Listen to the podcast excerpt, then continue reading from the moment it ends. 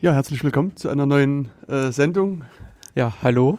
Auch von meiner Seite. Genau. Ich bin Jörg und du bist. Äh, Nee, okay. das ist, oh, das ist fies, die Falle. Jetzt hätte ich ja fast. Ja, es hat fast Klasse. geklappt. Ja. Na gut, dann machen wir es umgekehrt. Ich bin Jens. Und ich bin der Jörg, hallo, willkommen zum Datenkanal. Genau, mit der schönen Nummer 71. Genau. Also, wir schreiten voran und das ist jetzt eine Mhm. Sonderer Spezial Super Duper Sendung, glaube ich, oder? Ja, ja, genau so könnte man es nennen, das Mhm. klingt gut. Genau. Ja, wer, wer die letzte Sendung gehört hat, den Datenkanal Kanal Nummer 70, Mhm. ähm, wird vielleicht mitgekriegt haben, dass wir leider kurz vor Ende unser Streitgespräch abbrechen mussten. und das konnten wir natürlich nie auf uns sitzen lassen und haben deswegen gesagt, wir müssen jetzt nochmal die Keulen hier auspacken und Na, zum Höhepunkt eigentlich sind wir auseinandergegangen. richtig. Und erst als wir warm gelaufen waren, ging es. Äh, ja. Genau, und das äh, müssen wir also jetzt fortsetzen. Äh, ja, ich glaube, du warst äh, noch ein bisschen, sagen wir mal, unzufrieden. Kann, kann das sein? Ist es so eine gute Zusammenfassung, dass so die positiven Punkte Mit der Gesamtsendung. ja, nie erwähnt wurden? Oder Ähm, nee, ich fand einfach, also aus meiner Sicht, ich hatte eigentlich vor, das Ganze ein bisschen zu anders zu strukturieren Mhm. und äh, fand einfach, es ist eben in diese Ecke abgeglitten, äh, was sind Bugs und Mhm. was ist Kommunikation mit äh, eben Lennart gewesen. Hm. Okay. Und ähm, im Endeffekt würde ich halt sagen, das ist halt alles so rückwärtsgewandt. Hm. Wir diskutieren das, was im Prinzip alles gewesen ist, wo man einfach nur auch fast sagen kann, hm, Na gut, aber der Blick in die Vergangenheit hilft oft in die Zukunft halt das so ein bisschen so approximieren. Und genau. äh, ich glaube nicht, dass die Diskussion sich substanziell verbessern wird. Ähm, das, also ich finde, äh, ich finde es auch interessant, äh, derartige, also wie System D finde ich ein Mhm. sehr, sehr in, äh, interessantes Projekt, was da alles so vom Projektbegleitung, Projektmanagement alles schiefgegangen ist.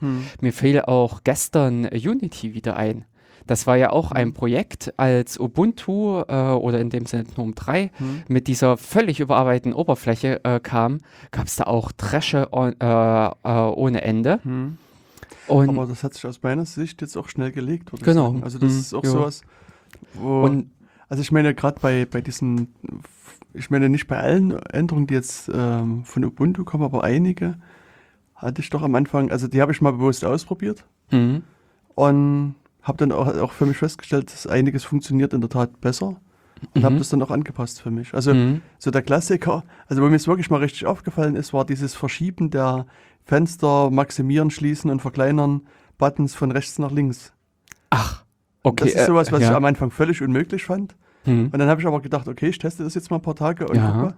Und wenn, so, wenn du mit der Maus unterwegs bist, ist das eine echte Zeitersparnis. Also sozusagen der Weg sozusagen, also sozusagen, Ja, ja, ich, also mir ist es auch aufgefallen, dass ich mich äh, tendenziell in einem Fenster, wenn ich die Maus habe, eher sozusagen irgendwie links unten Klar. oder sowas bewege. ist ja europäisch. Ja, und muss quasi dann sozusagen quer rüber Na, und sozusagen hier muss ich nur einen relativ kurzen Weg dann zurücklegen, um das dann zu schließen. Ich meine, es ist halt so, wenn, wenn man dann sozusagen die Maus wieder ablegt und wieder sozusagen auf meine sagen wir, tastaturgebundene Arbeitsweise zurückkehre, Mhm, genau. es ist dann eigentlich egal. Aber es ist, es fühlte sich, am, also wenn man sich mal darauf eingelassen hat, wirklich auch als, als ein Vorteil an.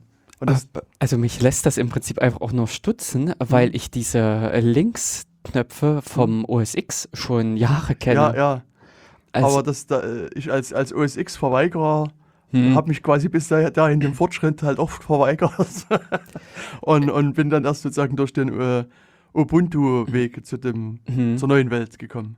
Ja, aber ich kann mich auch entsinnen, dass diese äh, Shell, also dieses Eingabefeld, auch wahnsinnig in der Kritik stand. Ähm, Ach, dieses, äh, hier, diese gnomische, also genau, ja, diese gnomische. Gnome Shell, na genau. Äh, obwohl äh, in der Zwischenzeit hat ja auch Windows das wieder wesentlich stärker eingebaut, dass man da auch die Windows-Taste drückt und kann lostippen. Genau. Und äh, ich habe nämlich jetzt, äh, bei mir ist einfach jetzt noch wieder mit äh, hochgekommen, weil wir vor Tagen halt Fedora installiert haben. Hm. Und ähm, da war im Prinzip auch der GNOME Desktop und äh, der Windows-Wechsler kam damit auch ohne Umstände klar. Okay. Also das ist so ein, äh, das, äh, ich glaube, äh, also das jetzt mal auch auch auf diese System-D-Debatte bezogen oder auf diese Schwierigkeiten, dass da ganz viel Emotionen drin stecken. hm. dass da ganz viel eben hier wahrscheinlich auch noch mit befeuert durch diese Art und Weise der Kommunikation, durch diese Art und Weise des Auftretens. Das, was wir in der letzten Sendung ja auch schon mit hatten, dass System D eigentlich als Init-Ersatz daherkam. Also ursprünglich war das mal irgendwie so ein besseres, anderes Init-System. Genau. Was es aber einfach nicht ist. Also das ist ein hm. komplettes Systemverwaltungseinheit geworden, hm. die äh, viele andere Komponenten auch mit umfasst. Hm. Nein, ich denke, dass, also wie gesagt, ich habe natürlich, also das, was ich schon vermutet hatte, keine hm. Zeit gehabt, bis jetzt mal nochmal diese Diskussion. Zu folgen, weil es, das hatten wir äh, in der letzten Sendung, glaube ich, erst nach der Sendung so nochmal besprochen, dass ähm, also Debian hat ja auch eine recht lange, schmerzhafte Diskussion gehabt bezüglich äh, der Umstellung zu Systemd und haben sich dann irgendwie, zumindest nach meiner Erinnerung, mit relativ knapper Mehrheit entschieden, das, mhm. das dann zu machen und das umzusetzen. Und auch meine Erinnerung ist, dass es damals quasi immer nur so um diesen Init-Ersatz ging. Also mhm. das, das sagen nicht Systemd als das, was du gerade beschrieben hast und was wir dann vielleicht später mal diskutieren werden, gesehen wurde, sondern quasi nur als sozusagen Ersatz für Init und eine Verbesserung von Init. Und mhm, genau. ich wage auch zu behaupten, dass sozusagen, wenn diese Diskussion heute nochmal geführt werden würde, die Entscheidung anders fallen würde. Weil, also für mich ist sozusagen ein, eines mhm. der, sagen wir mal, prinzipiellen Probleme, und das ist dabei völlig egal, ob die Software ja, genau. System D oder System mhm. C oder was äh, auch immer heißt, ja. ist, dass, dass, dass man jetzt sozusagen einen riesengroßen Klotz in, in das System einpflanzt. Mhm. Und irgendwann, wenn man der Meinung ist, die Zeit ist weiter vorangeschritten und muss es austauschen, wird es extrem schwer fallen, das sozusagen aus dem System raus zu operieren und irgendwas Neues rein zu operieren. Aber was verstehst du jetzt unter Klotz? Also ähm, so äh, System D mit diesen Komponenten von mhm. äh, dem Prozessverwalter, mhm. äh, daran angedockt im Prinzip dieser D-Bus und dieses ähm, ja und Journal D also mhm. Also das würde ich eigentlich nur als Klotz ansehen. Bis dahin, dass es äh, für diese allgemeine Fragestellung der, äh, oder die Auf, äh, Aufgabe von Interprozesskommunikation, also das, weshalb Debus genommen wird, mhm. äh, dafür braucht es auch insgesamt eine generische Lösung innerhalb des Systems. Mhm.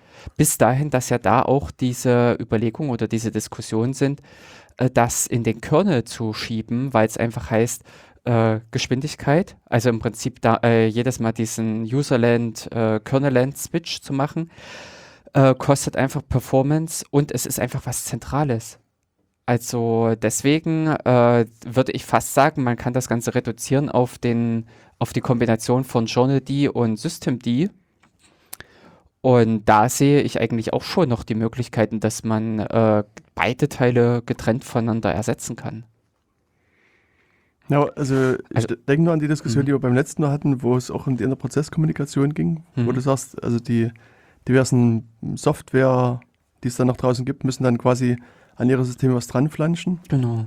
Und das heißt, ein, sozusagen ein möglicher Nachfolger von System D muss quasi die Schnittstelle genau eins zu eins nachbauen, um sozusagen, dass alle kompatibel sind.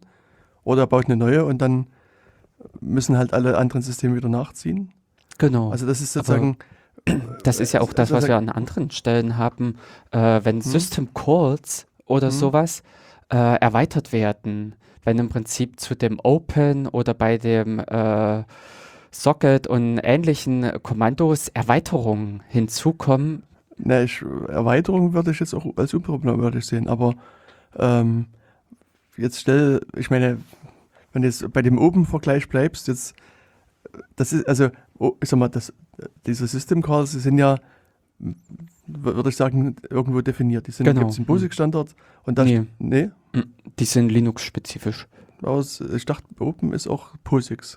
Genau, aber eben äh, der POSIX ist eine Teilmenge oder Schnittmenge von dem, äh, was der Kernel äh, also bietet. Kernel, ja, aber der Kernel bietet, bietet mehr, mehr genau. äh, und letztendlich sind mhm diese Zahlen, die im, für den jeweiligen Befehl oder für diese Funktion stehen, die sind im Kernel äh, mhm. festgelegt und werden dort gemacht. Aber jetzt, also jetzt designt irgendjemand System I mhm, als genau. Nachfolger von System D oder ja. System D NG Systemd++. Ja, genau. das wären so die generischen Namen, Ja. die man sich ausdenken könnte. Und der ist halt der Meinung, dass jetzt, um bei diesem Open-Beispiel zu bleiben, dass sozusagen diese Schnittstelle völlig alt und überholt ist und er macht jetzt eine Schnittstelle, die heißt Öffne, die mit völlig anderen Parametern arbeitet. Und also das meine ich eher, weißt du? Und dann ähm, ist es keine Erweiterung von Open mehr, sondern du hast was Neues und da musst du dich irgendwie genau. ähm, drauf ein, einstellen. Und zwar muss das dann quasi das gesamte Subsystem, quasi Mhm. alles, was sozusagen an Software draußen existiert, was bisher mit Systemd kommuniziert hat, muss sich dann anpassen. Und das, genau. und das ich sag mal, wird natürlich die Akzeptanz dieses Nachfolgers erheblich erschweren, weil die, ich sag mal, doch hunderte von Projekten sagen müssen, okay, jetzt muss ich meine Mhm. Schnittstellen anpassen. Mhm. Ähm, und um das vielleicht zu vereinfachen, müsste dann der System D NG Mhm, ja. sagen, okay, ich mache erstmal, also ich, ich, ihr könnt noch über die alte Schnittstelle mit mir reden und, Mhm. und die vielleicht aus irgendwelchen Gründen veraltet, schlecht oder was auch immer ist. Also wie gesagt, das ist natürlich erstmal ein theoretisches Beispiel, aber das ähm, ist zumindest eines der Risiken, die da entsteht. Äh, richtig, aber äh, ich würde da im Prinzip die Firewall äh, mal als aktuelles Beispiel dagegen setzen, dass wir äh, äh, äh, Kernel 2.2 war es äh, mit IP-Chains, dann sind wir gewechselt zu IP-Tables, Hm. yeah, dann gab es äh, mal noch EB-Tables und Hm. NF, äh, NF-Tables NF-Tables, glaube ich, ja. glaube ich. Und äh, jetzt wird alles mit äh, äh, eBNF gemacht. Also das Mhm. war die Meldung, die irgendwie gestern groß von Kubernetes oder so ähm, mit rumgeschickt wurde, dass sie jetzt wesentlich performanter und wesentlich besser arbeiten können als die, als es vorher im Prinzip mit IP-Tables oder als es aktuell mit äh, äh, IP-Tables möglich Okay. äh, Also war. eBNF als Ba- Bacchus Form oder als eine spezielle Software, die zufälligerweise eBNF heißt? Äh, ach, okay, gut. Dann habe ich jetzt wieder das falsche äh, Dings gegriffen. Äh, und zwar äh, E, e, oh mein Gott, das ist jetzt der Extended Berkeley Packet Filter. Ach, eBPF dann vermutlich. Oh mein Richtig. Ähm, also diese virtuelle Maschine, die in den letzten Jahren in Kernel Einzug gehalten hat und wesentlich äh, mehr genutzt wurde, als Hm. was es ursprünglich gedacht war. Hm. Und ich denke einfach, ein neues System, auch was Systemd ablösen wird, muss natürlich mit irgendwelchen Zugkräften kommen. Es muss natürlich irgendeinen Neuheitswert, irgendeinen Vorteil bieten. Hm. Und da wird man dann auch bei entsprechendem ähm, Interesse, bei entsprechenden neuen Funktionen auch bereit sein zu wechseln. Hm. Das ist, ähm, ja, also von dieser, da würde ich, äh, sehe ich eigentlich nicht so dieses Problem, denn in vielerlei, also äh, letztschlussendlich, wir haben es ja auch, oder man hat es ja auch geschafft, an dieser Stelle sich von System 5 zu lösen. Dieses äh, System mit Shell-Skripten und diese Art und Weise, wie dort umgegangen wurde, wie das System organisiert war, haben vorher ja auch schon äh, äh, mehrere Projekte geschafft gehabt, sich ein bisschen davon zu lösen, immer wieder ein bisschen wegzukommen.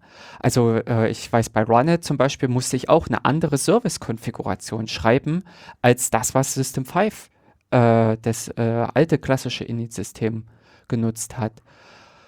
Bis eben hin, dass man jetzt halt auch klar diesen Cut geschafft hat oder diesen Sprung eben zum System D. Also deswegen, ich würde nicht sagen, dass da nicht auch die äh, Kraft äh, kommen kann, die einen zum nächsten System holt. Ja, mein Argument ist nur, dass die Kraft dann wesentlich stärker sein muss, als jetzt sozusagen die jetzige Wechselkraft. Aber Also ich glaube, also sag mal, was Hm. du schon gesagt hast, das ist halt eben nicht nur ein, ein Init-Ersatz, sondern es macht halt einfach mehr. Aber ich meine, wir verlieren uns vielleicht schon wieder Aha. in dieser Diskussion von letzter Woche. Vielleicht Ja. können wir einfach deinen Weg mal beschreiten, dass du mal äh, so die, die Vorteile von, von Systemd oder so, oder was auch immer dir am Herzen liegt, erzählst und dann kann man vielleicht auch auf der Basis Hm. äh, besser in, eine nee, aber äh, Diskussion führen. äh, das, ähm, ich würde jetzt trotzdem noch kurz dabei bleiben äh, bei dieser Fragestellung. Hm? ähm, wo äh, Systemd für dich so zentral ist, dass das nicht ausgetauscht werden könnte. Also dieses, weißt du vorhin, äh, dieses, Pit 1. gut, aber das Ja. haben wir ja geschafft. Eben, äh, das war ja vorher auch schon. Also Hm. äh, dass jetzt hat man es geschafft, diese Kraft aufzubringen, von System 5 zu System D zu wechseln, Mhm. offenbar. Also von der, äh, vom Potenzial her äh, würde ich sagen, ist das der gleiche Energieunterschied wie wahrscheinlich, also dann von System 5 zu, äh, Quatsch, von System D zu ähm, einen, Mhm. Nee, ich denke auch, also im Sinne von Hörerinnen und Hörern, hm, ist es vielleicht erstmal sinnvoll, mal zu erklären, was Systemd denn noch macht, außer Init. Ich glaube, das haben wir auch Genau, in der das- letzten Sendung nie das war erklärt. jetzt meine Frage Und- auch mit an dich. Und, und deswegen würde ich sozusagen erstmal das so ein bisschen versuchen aufzuarbeiten, dass wir sozusagen mal, mal noch ein bisschen besser beschreiben, was denn Systemd noch alles macht, außer Init. Und dann können wir nochmal zu der Diskussion vielleicht zurückkehren. Hm. Weil Okay. also da ist es auch schöner, das äh, alle anderen irgendwo mitzunehmen. Also ich, äh, ja, ja, ich vermute nämlich auch so ein bisschen ein kleines Missverständnis, weil auch diverse Komponenten hochgesprungen sind mit, Na äh, mit dem Namen System D, die aber eigentlich nicht so direkt da drinne stecken oder nicht dazugehören. Hm. Und äh, eben von den Funktionen her, beziehungsweise ich habe es so ein bisschen einfach als Entwickler ja auch miterlebt, dass ich an verschiedenen Stellen gesagt habe, oh, das könnte man besser machen, das könnte man anders machen, was sich zum Teil auch wirklich mit den Ideen von System D äh, deckt. Äh, eins, was ich schon mit erwähnt hatte, war ja diese Fragestellung, dass der ähm, ja, dass mehr oder weniger jeder Dienst anfängt und forkt sich ein entsprechend äh, häufig. Ein, der Dienst muss dann noch gewisse andere Sachen erledigen, um zum Hintergrundprozess zu werden. Mhm. Grundsätzlich ist es aber einfach so, wenn man sich anguckt, äh, irgendwelche Programme, also solche äh, Dienste, haben immer des, den einen Modus, äh, laufe im Vordergrund oder laufe im Hintergrund. Das ist äh, irgendwie, was jeder implementiert, weil er in irgendeiner Form dieses, ähm, ja, äh, weil er einfach, äh, wie zum Beispiel zum Debuggen, beide äh, Richtungen zur Verfügung stellen will oder halt eben muss. Und das ist so im Gesamtsystem, äh, also fürs Gesamte gesehen, wäre es einfach sinnvoll, solchen Aufwand rauszufaktorisieren. Also wenn man jetzt mal sagt, man hat äh, diverse Programme über die äh, hinweg gesehen, könnte man einfach auch sagen, man nimmt diese Funktionalität raus in eine Gesamtkomponente. Dass man an dieser Stelle halt eben äh, ein Dienst implementiert einfach nur noch einen Vordergrundprozess. Fertig aus. Für dieses äh, Gehe, Wechsel in Hintergrund und solche Sachen. Darum kümmert sich eben, wie hier jetzt, System D mit. Erleichtert, also einerseits finde ich es halt witzig, dass man damit wieder zurück zu dem kommt, was früher InNetD war. Dieser Mhm. Dienst, der auch auf dem äh, einem Socket zum Beispiel aufgemacht hat, äh, zum Netzwerk hin, einen Port eröffnet hat und äh, dann, wenn eine Anfrage reinkam, hat er den entsprechenden Dienst oder das Programm gestartet. Aber dieses Programm lief just in dem Moment auch immer als Vordergrundprozess und hat sich nicht nochmal irgendwie abgespalten, weil eben auch dieser INET-D wissen musste, wie geht's gerade diesem Ding? Also lebt er noch? Mhm. Kann ich schon wieder den Socket weiterverwenden? Und warum ist man dann irgendwie zu dieser ähm, Services dann gewechselt? Weil dieses INET-D, äh, glaube ich, so ein bisschen, also das war halt, ähm, ja, äh, also ich persönlich fand es nicht schlecht, weil es halt äh, dieses ganze äh, On-Demand halt gearbeitet Mhm. hat, erst dann, wenn es gebraucht wurde. Einige Dienste, ich weiß zum Beispiel Kups, hatte ich damals versucht, halt On-Demand zu machen. Der war einfach da nicht in der Lage so richtig dazu. Das äh, hat einfach Schwierigkeiten bereitet. Ähm, ist so ri- äh, richtig kann ich es gar nicht mal sagen, weil ich es eigentlich vom Konzept her äh, war es einfach auch gut. Hm. Weil ich muss sagen, ich, mm, da verlassen mich auch meine Erinnerungen. Hm. So, wenn ich mich zumindest richtig erinnere, äh, bin ich äh, zu einer Zeit zu Linux gestoßen, als man quasi schon den Weg weggewählt hat von INET. Also es gab damals irgendwie einige wenige Dienste, Mhm. die man zwingend über INET starten musste. Hm. Und sozusagen die also allgemeine Lesart war, man soll INET nicht verwenden. Also sozusagen die Hauptbegründung, die ich im Hintergrund habe, war, dass INET einige Sicherheitsprobleme hatte. Und deswegen gab es diesen X-INET, den man sozusagen als Ersatz verwenden sollte. Aber damals war halt generell die Aussage, man solle quasi die Services einfach verwenden. Aber ich kann mich auch nicht mehr daran erinnern, warum das der Fall ist und also was die Begründung dafür gewesen ist. Und ich habe dann einfach sozusagen als Neuanfänger gesagt, okay, dann folgst du mal den Rat der erfahrenen Leute und hm. nutzt gleich diese Services. Ähm, ich denke mal, damals sind auch äh, sehr viele Dienste weggestorben, hm. die man halt eigentlich hatte auf einer Workstation, also auf dem Rechner daheim mitlaufen. Sowas wie äh, der Ident D. ja, das war halt mhm. damals wirklich das Konzept damals, mhm. dass man äh, bei einem anderen Rechner im Netz anfragen kann, du, wer ist denn da gerade eingeloggt? Ja. Oder Finger. Es mhm. gab ja auch noch, äh, man konnte ja damals auch rumfingern. Äh, genau. Und äh, lauter solche Dienste, die einfach auch ausgestorben sind. Mhm. Auch solche Sachen wie Date und Time, was so die unteren Ports 4 und 5 sind, mhm. die sehr häufig einfach von diesen INET-D bereitgestellt wurden. Ich glaube, der hat einfach damals so ein bisschen seine Berechtigungsgrundlage verloren. Und die großen Prozesse, was einfach der äh, Apache war, ähm, was so ein Maildienst war, die haben in, äh, die liefen sowieso permanent, die waren ständig beschäftigt. Also diese On-Demand-Frage war, glaube ich, damals einfach, äh, die, die ist damals verschwunden. Mhm. Die, äh, dass der, dieses Bedürfnis für diesen Inet äh, da war und ist aber glaube ich, jetzt wiedergekommen, da wesentlich mehr Interaktion über Sockets passiert.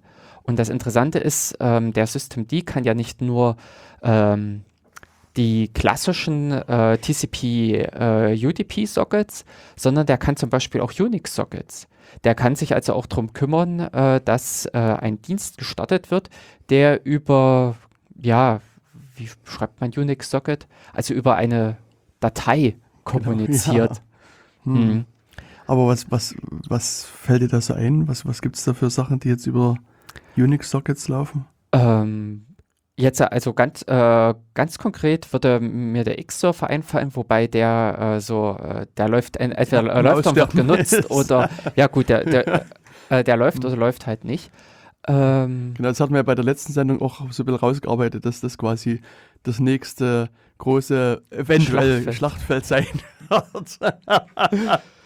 ähm, Werden wir also noch sehen, ob das wirklich so ist.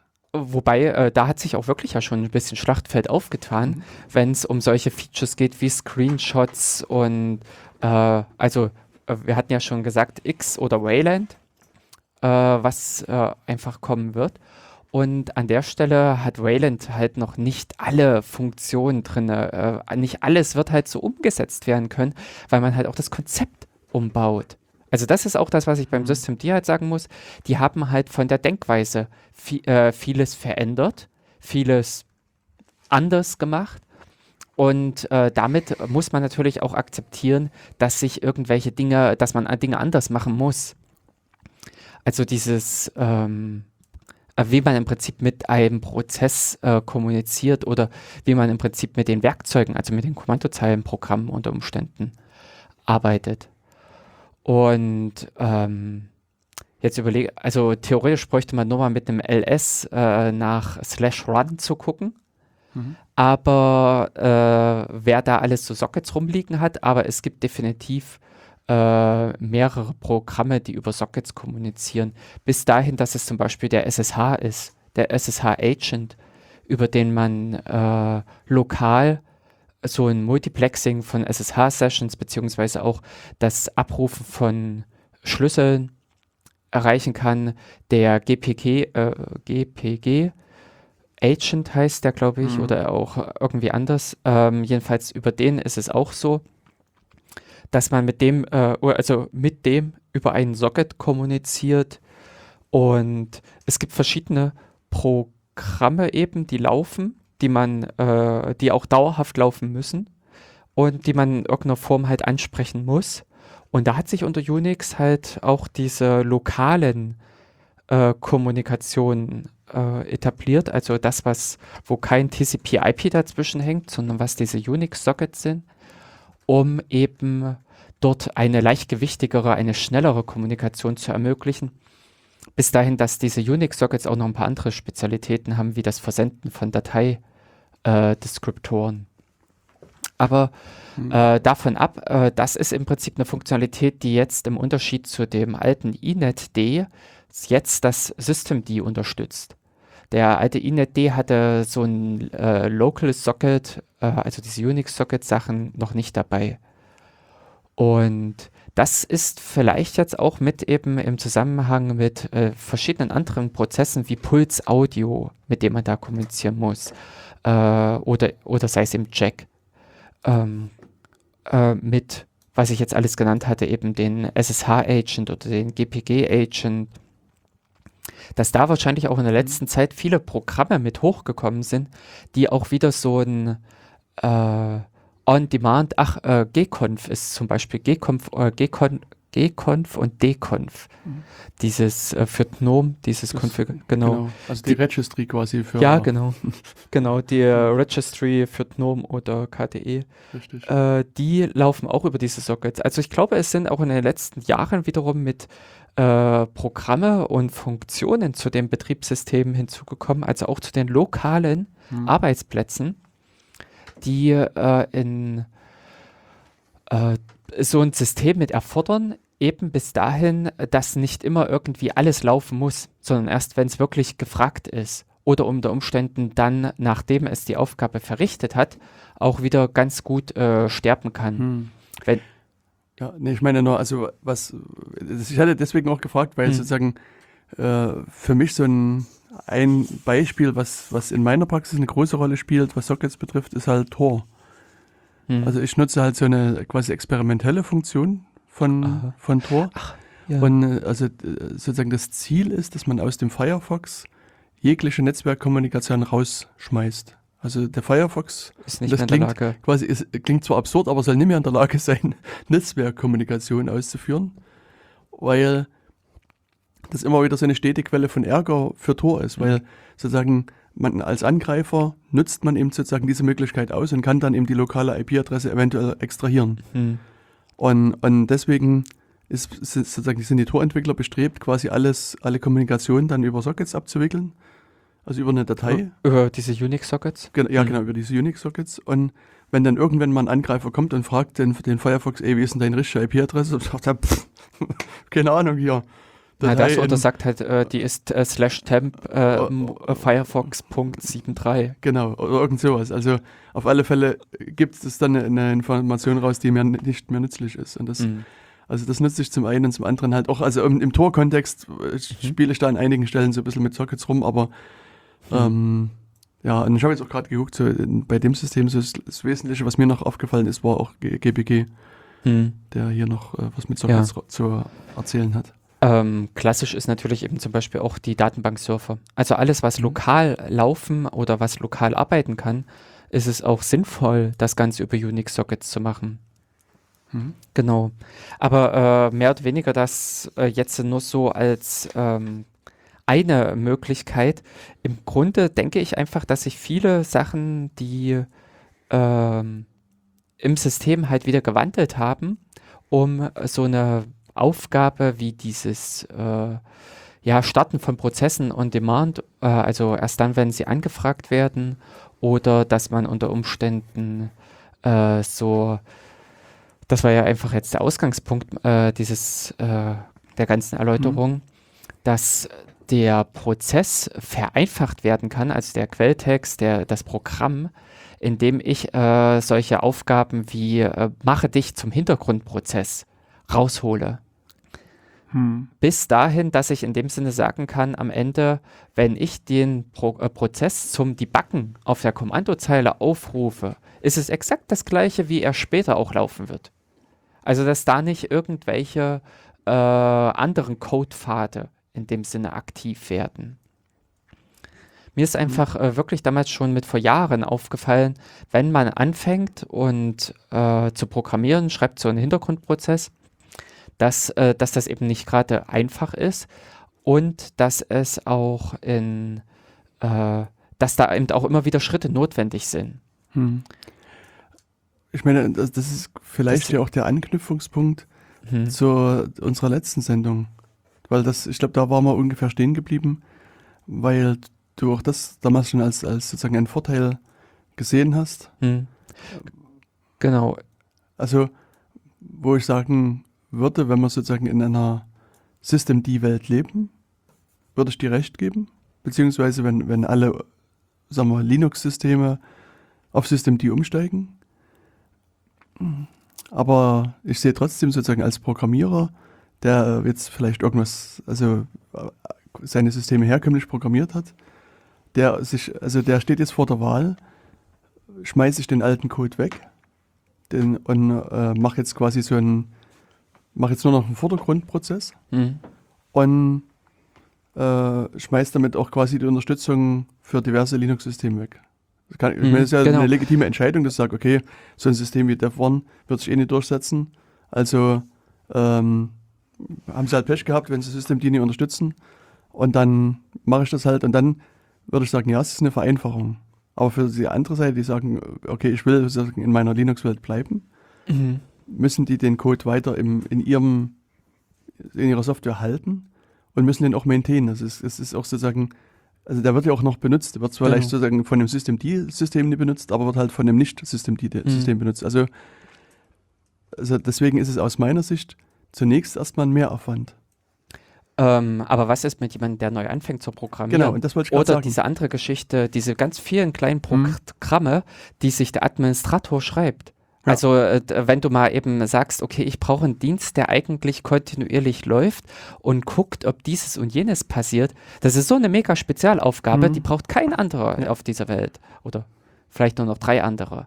Aber äh, das mache ich alles selber. Genau, also genau für die Gruppe, also die leben ja quasi in ihrer, also wenn man jetzt an den Admin denkt, in seiner System, reinen System-D-Welt und dann kann er natürlich auch rein auf System-D bezogen was machen. Und genauso gut, wenn ich irgendwie ein neues Programm schreibe, kann ich mich natürlich von Anfang an entscheiden, okay, pff, was kümmert mich nicht System-D-Systeme und, und Genau. ich mache halt nur noch was auf System-D. Also ich meine, genauso gut könnte der auch sagen, okay, ich kümmere mich jetzt nur um nicht System-D-Systeme und System-D ist mir egal. Also ich meine, die Wahl habe ich natürlich immer. Also für die ist es sozusagen eine Anfangsentscheidung, die sie vielleicht treffen müssen. Hm, sehe ich nicht mal, sondern äh, ich sehe es bald so, äh, du äh, triffst die Entscheidung, du machst es mit System D und wenn dann die Anfrage kommt, du, ich bräuchte mal noch irgendwas, wie ich den Prozess in den Hintergrund legen kann, Mhm. ja, dann kommt im Prinzip die Erweiterung damit rein in dem Code. Fakt ist aber, denke ich mal, dass du schneller zum Ziel kommst. Also wenn ich einen Dienst schreiben muss, wenn ich im Prinzip jetzt beginne, dann habe ich jetzt äh, so plakativ gesagt, mit weniger Zeilen Code das Ziel erreicht, als ich es mit äh, den, also wenn ich es alles selbst machen muss. Und das ist das, äh, glaube ich, das klingt nämlich auch in diesem Chaos Radio Express. Äh, da hat äh, Leonard auch schon immer mit so diese Sachen angerissen gehabt, Embedded-Welt und Neuentwicklung und Anforderungen dort. Und in dem Sinne äh, ist es ja wirklich, äh, wie stelle ich die, ich sag mal, Industrie, äh, die neuen Anwender alle auf, wenn sie jetzt beginnen? Also welche Möglichkeiten schaffe ich dem Entwickler, dem Programmierer für seine neuen Projekte? Hm. Also gesagt, da ist, äh, da, also unter diesem Aspekt finde ich, ist eben System D auch eine Verbesserung. Ja. Also, dass, da, dass, äh, dass ich mit System D schneller am Ziel bin, als ich es in dem Sinne vorher äh, war. hm. Hm. Also vorerst, äh, also ja, da, Und- da kann genau. ich dir auch nur erstmal zustimmen. Der Punkt, also irgendwann kann es halt sein, dass der Punkt kommt, dass das eben wieder ein, äh, ich nehme jetzt mal davon als, als Beispiel, Genau. äh, Nutzer auf den Entwickler zukommt und sagt, hier, geht nie, funktioniert nie, ich Genau. würde das gerne, Programm gerne benutzen. Und dann, ich meine, steht, wenn dann eben vor der Wahl sagt, schick mal ein Patch und lehnt sich zurück oder schreibt den, den halt selber. Und Oder- dann, hm? Oder, hm, Nee, ich wollte nur sagen, dann hast du wieder sozusagen dieselbe Stufe erreicht, die sozusagen die, die bisherigen Software-Bausteine schon erreicht haben, dass du wieder sozusagen zwei, zwei Code-Varianten, oder Mhm. nein, also stimmt nicht ganz, Genau. also zwei Varianten letztlich pflegen musst. hm. Ähm, der andere Gedanke ist, äh, warum Prinzip jetzt sich hier nicht aus dem einen Gedanken, also wir brauchen im Prinzip was, was sich forkt und in Mhm. sich selbst steht und diesem System die Überwachungsgedanken, ja, warum im Prinzip nicht den dritten Weg wählen? So wie wir viele Programme kennen, wie äh, SU oder ähm, Tja, jetzt fallen mir aus dem Stegreif äh, nicht ein, aber Programme, die irgendetwas am Prozess ändern, Mhm. äh, eben wie SU wechselt den äh, Benutzer und startet dann das eigentliche Programm. Mhm. Oder ähm, äh, diese ganzen Scheduler oder Nice. Nice ist zum Beispiel auch so ein Ding. Der, äh, die eigentliche Funktionalität äh, des Nice-Level zu wechseln eines Prozesses steckt nicht in dem ursprünglichen Programm drin, also in dem Hauptprogramm, ja. sondern ist rausgezogen. Mhm. Warum also diesen Forker nicht auch rausziehen? Mhm. Also Dev1 könnte ja, um äh, um Systemd-Prozesse auch beherbergen zu können, ein Programm äh, äh, Fuck you oder sowas machen. das finde ich einen sehr hervorragenden Namen für ein Programm.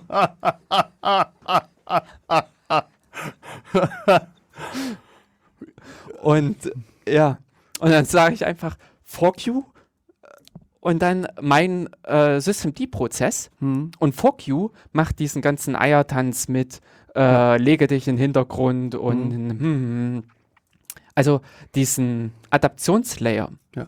Also dann, wenn es sowas gäbe, wäre es dann natürlich für den Programmierer des eigentlichen Programms in der Tat eine, eine wesentliche Verbesserung. Also dann würdest du dir uneingeschränkt quasi zustimmen. Aber letztlich verlagert man äh, sozusagen einen Aufwand auf diesen Fork You auf das WorkU-Projekt, sagen wir mal, aber sag mal, da ist, glaube ich, ist besser beheimatet, weil, weil das ja am Ende auch Code ist, der dann von allerlei Software verwendet mhm, werden genau. kann. Also das wäre dann sozusagen wirklich ein, ein sinnvoller Fortschritt für alle Projekte. Mhm. Und dann könnten eben doch so mal existierendes Projekt, wie sagen wir mal Apache, ihren Hintergrundprozesscode rausschmeißen und sagen, ich nutze halt jetzt auch nur noch 4Q und Systemd. Mhm.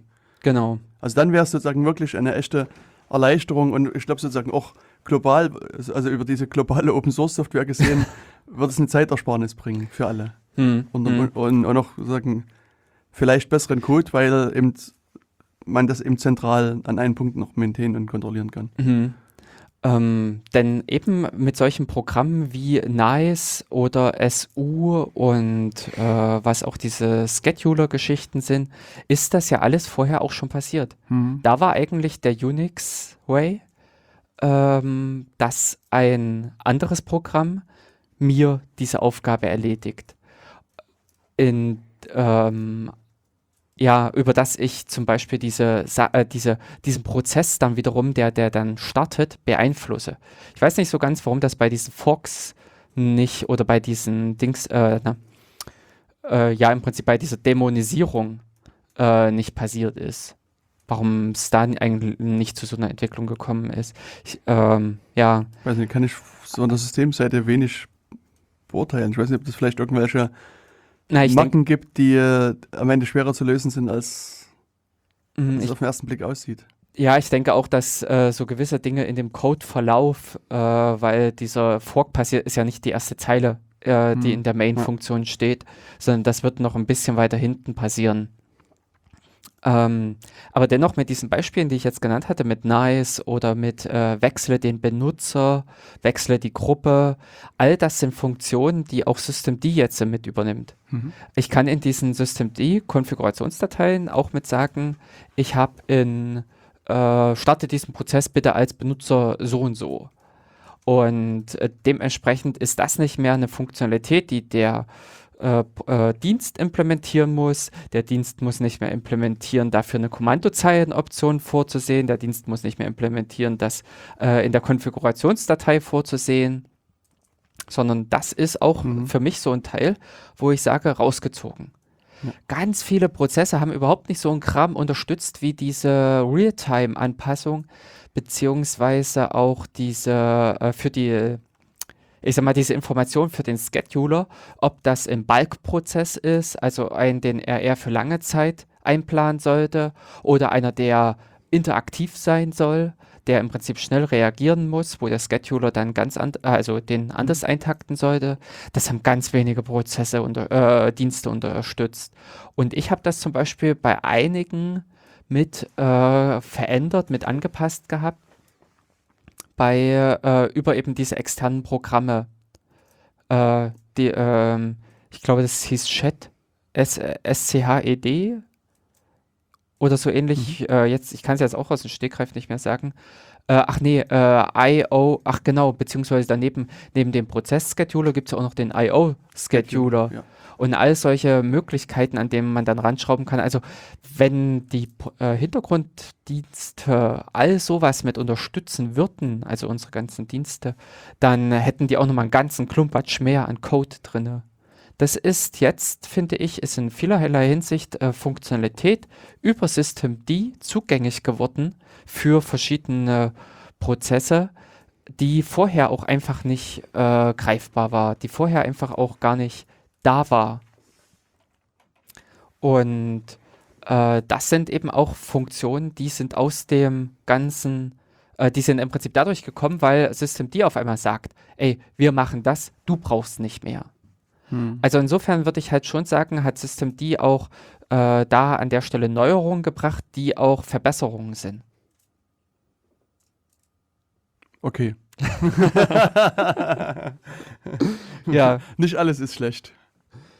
Ähm, ja, also es sind, äh, äh ich, also ich finde am ähm, System D, im, äh, wenn ich im Prinzip wirklich auf dieses Konzeptding mhm. gucke, ist mir eigentlich noch nichts Schlechtes aufgefallen. Wo ich sagen würde, boah, das ist ja wieder mal eine doofe Idee. Mhm. Beziehungsweise äh, ich kann nachvollziehen, warum, äh, warum man es so gemacht hat. Warum, äh, also mir fällt im Prinzip keine bessere Lösung ein, um es mal so zu sagen. Ja. Auch wenn irgendwas schlecht ist, ähm, solange man nichts Besseres hat, ist das halt einfach auch wirklich das Beste. Und von dem Punkt her, äh, ich glaube, also für mich ist gefühlt in diesem ganzen System die einfach nur äh, ganz viel, ich sag mal, Emotionen drin hm. und auch äh, diese Schwierigkeit des Neuen. Ja, äh, dann ich meine, das ist aber ja so ein genereller Punkt. Das, das hatten wir auch beim letzten Mal auch schon mal ja. Angesprochen, dass, ich sag mal, egal ob das neue New System D heißt oder ein neues Icon in Microsoft Word das, oder was auch immer, es fällt einfach uns allen Menschen schwer, sich an neue Sachen anzupassen, wenn man sich an alte gewöhnt hat. Und das ist auch sozusagen einfach zu erklären, weil dann bei dem Alten hast du das sozusagen eintrainiert und die, der, genau die Erfahrung macht das und das ist sozusagen, belastet dein Gehirn nicht mehr. Das ist sozusagen, diese Verarbeitung dieses ganzen Teils spielt sich in einem quasi Gehirnbereich ab, der, der einfach sozusagen für dich keine, keine Anstrengung Genau, keine und Energie. Was, was Neues anzugewöhnen, verlagert aber sozusagen diese, den, den Prozess im Kopf in einen anderen Bereich und, und da musst du immer dich anstrengen und überlegen, was passiert jetzt, wenn ich hier drauf drücke. Und das, das passiert zwar vielleicht auch unbewusst, also diese ganzen Schritte, es ist nicht so, dass man sich jetzt wirklich überlegt, was passiert denn, wenn ich jetzt auf diesen mhm. neuen äh, Speicherknopf drücke, aber trotzdem ist es was, was sich sozusagen in einen, in einen Bereich verlagert, was für dich erstmal anstrengend ist. Und das mhm. will, will das dein Gehirn quasi vermeiden, diese Anstrengung. Und, und deswegen gibt es dann quasi natürlich Widerstände gegen Neues. Und das ist halt, also sozusagen natürlich ein immanentes Ding, was bei Systemd äh, sich auch natürlich wieder mit niederschlägt. Genau. Hm. Ähm, aber in letzter Zeit rennen sowieso alle rum äh, und schreien Leben lang, Leben lang, lebenslanges Lernen und so. Ja.